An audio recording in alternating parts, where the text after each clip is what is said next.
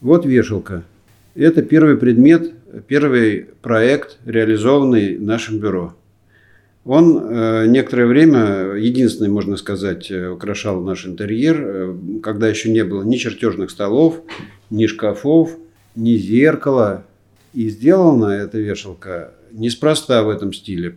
Это стиль модерн, в котором был выстроен дом, в котором находилось наше бюро, дом 3, дробь 14 по Остоженке. И навеяна она была мотивами Чарльза Рене Макинтоша и одновременно – газового фонаря, который был э, установлен э, при строительстве здания в одном из его подъездов. Так что это такой объект контекстуальный именно того места, привязанный к тому месту, где начиналась наша жизнь.